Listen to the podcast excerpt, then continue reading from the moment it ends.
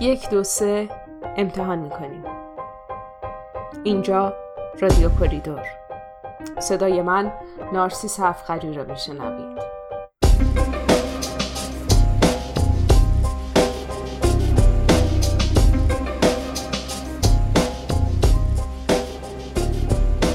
سلام.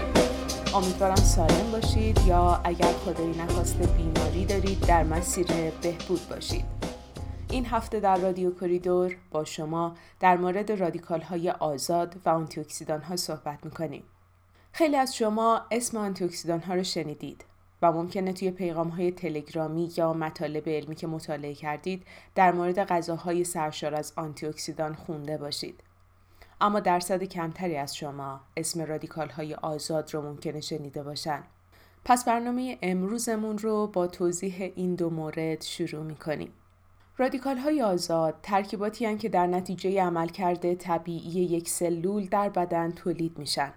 در واقع رادیکال های آزاد همون اتم ها یا مولکول هایی هستند که یک الکترون جفت نشده دارن و در نتیجه مقداری بار منفی پیدا می‌کنن. وقتی غلظت رادیکال های آزاد داخل بدن بالا میره ممکنه به محتوای سلولی مثل دی ای و پروتئین های داخل سلول و همچنین قشای سلولی آسیب بزنن اگر از برنامه های قبلی خاطرتون باشه این آسیب به محتوای سلولی و خصوصا دی ای ممکنه باعث ابتلا به سرطان بشه. قرار گرفتن در معرض اشعه و همینطور چیزهایی مثل سیگار کشیدن باعث میشه مقدار زیادی از این رادیکال های آزاد داخل بدن تولید بشن و تجمع کنند. آنتی اکسیدان ها ترکیباتی هن که با رادیکال های آزاد واکنش برقرار می کنند و با تبادل الکترون رادیکال آزاد رو غیر فعال می کنند. آنتی اکسیدان ها در داخل بدن دو تا منبع دارند. یا توسط خود بدن تولید میشن و یا از طریق مواد غذایی به بدن وارد میشن.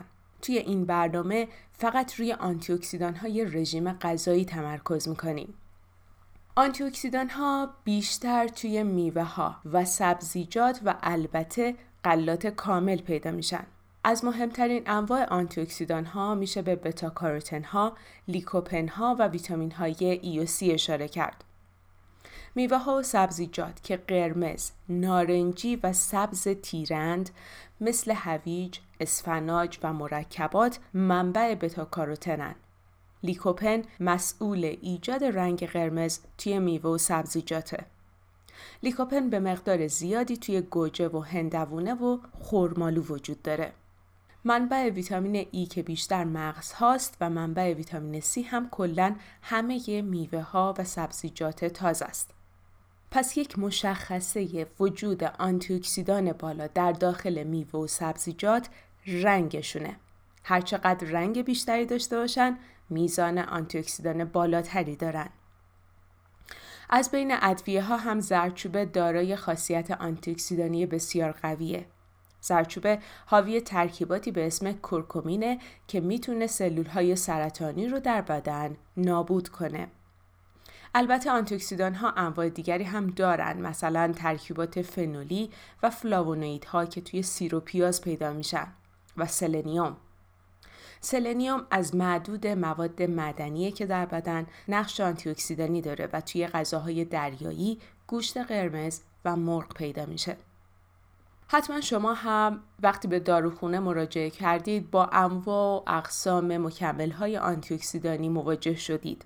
تحقیقات زیادی در سالهای اخیر روی تاثیر مکمل های آنتی اکسیدانی در کاهش خطر ابتلا به سرطان انجام شدند. و اکثریتشون تاثیر مکمل ها رو بر کاهش خطر ابتلا به سرطان اثبات نکردن. محققین اینجور میگن که احتمالا ترکیبات دیگه و یا واکنش ها بین مواد مغذی در منابع غذایی آنتی اکسیدان ها هست که هنوز کشف نشده و باعث تاثیرگذاری بیشتر آنتی اکسیدان های موجود در منابع غذایی میشه. البته یه ترکیبی به اسم کانزیم Q10 یا اصطلاحاً CoQ10 در سالهای اخیر توجه خیلی از افراد رو به خودش جلب کرده. این ترکیب در حالت عادی داخل بدن تولید میشه و در کنار کارهای زیادی که می‌کنه از جمله درگیر بودنش توی فرایند تولید انرژی نقش آنتی اکسیدانی هم داره. ولی با افزایش سن میزان تولیدش در بدن کاهش پیدا می‌کنه. منبع غذایی کوکیوتن گوشت قرمز، گوشت مرغ و کلمه بروکلیه. ولی بهتون توصیه می‌کنم اگر سنتون حدود 55 به بالاست و از منابع غذاییش روزانه استفاده نمی کنید خوردن مکملش رو توی برنامهتون بگذارید چون مقدار پایینش در خون با ابتلا به سرطان پستان همراه بوده. رزوراترول هم یه ترکیب پلیفنولیه که در پوست انگور، شراب، توتها و بادوم زمینی پیدا میشه و می‌تونه به درون سلول های سرطانی بره و اونها رو بکشه و سرعت تکثیرشون رو کم بکنه. سالها پیش تعدادی از متخصصین با استناد به وجود این ترکیب در شراب به افراد توصیه می‌کردند که بدون محدودیت شراب بخورن. ولی امروزه توصیه میشه که به دلیل ارتباط بین مصرف الکل و سرطان از نوشیدنی های الکلی پرهیز کنید. هنوز محققین در حال بررسی تاثیر مصرف مکمل رزوراترول بر پیشگیری و درمان سرطان هستند. تعدادی از مطالعات نتایج رضایت بخشی رو گزارش دادن. بهتون توصیه می‌کنم که اگر مصرف منابع غذاییش در برنامه روزانتون نیست از مکملش حتما استفاده کنید. اگر شما مبتلا به سرطان هستید و خصوصا اگر در حین درمانید به هیچ عنوان بدون مشورت با پزشک و تیم درمانیتون مکمل های ویتامینی و آنتی اکسیدان ها رو مصرف نکنید. تحقیقات نشون داده که مصرف برخی مکمل های آنتی اکسیدانی حین درمان باعث بدتر شدن نتیجه های درمان میشه. دلیلش اینه که خیلی از داروهای شیمی درمانی و یا روش های پرتو درمانی از طریق ایجاد رادیکال های آزاد داخل بدن به جنگ سلول های سرطانی میرن و مکمل های آنتی اکسیدانی در غلظت بالا وارد میشن و اون رادیکال های آزاد رو غیر فعال می‌کنن و باعث کاهش اثرگذاری درمان میشن. در انتها برنامه رو با یک واقعیت در مورد مواد خوراکی به پایان می‌بریم. هیچ ماده غذایی به تنهایی نمی‌تونه سرطان درمان کنه. اطلاعاتی که هر از گاهی در شبکه های مختلف اجتماعی مثل تلگرام دست به دست میشه که مثلا بادام تلخ و یا تخم هندوونه به دلیل داشتن ویتامین B16 می‌تونه سرطان درمان کنه و چیزهایی از این دست هیچ پایه و اساس علمی نداره. به گفته انستیتو تحقیقات سرطان آمریکا رژیم غذایی سرشار از میوه و سبزیجات و غلات کامل با کاهش خطر ابتلا به سرطان ارتباط داره ولی هیچ ماده غذایی به تنهایی این تاثیر رو نداره تمام جهان دست به دست هم دادن تا با سرطان مبارزه کنند. امیدوارم ما هم جزی از حرکت رو به جلوی علمی در این زمینه باشیم. و البته در این مسیر از شایعات و نشرشون پرهیز کنید.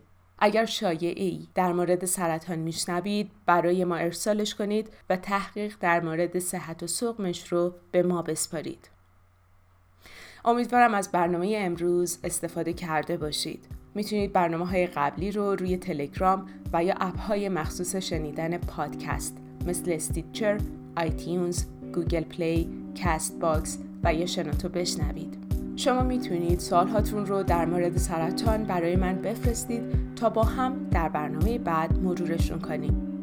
اگر می‌خواید اسپانسر برنامه باشید در شبکه های مختلف اجتماعی به همون پیغام بدید و در این مسیر همراهیمون کنید اگر هم برنامه امروز براتون مفید بود ما رو به پنج نفر از دوستان آشناهاتون معرفی کنید و کمک کنید اطرافیانتون در مورد سرطان بیشتر بدونن ممنونم از تیممون در کریدور که کمک کردن. تا امروز شما صدای من رو بشنوید.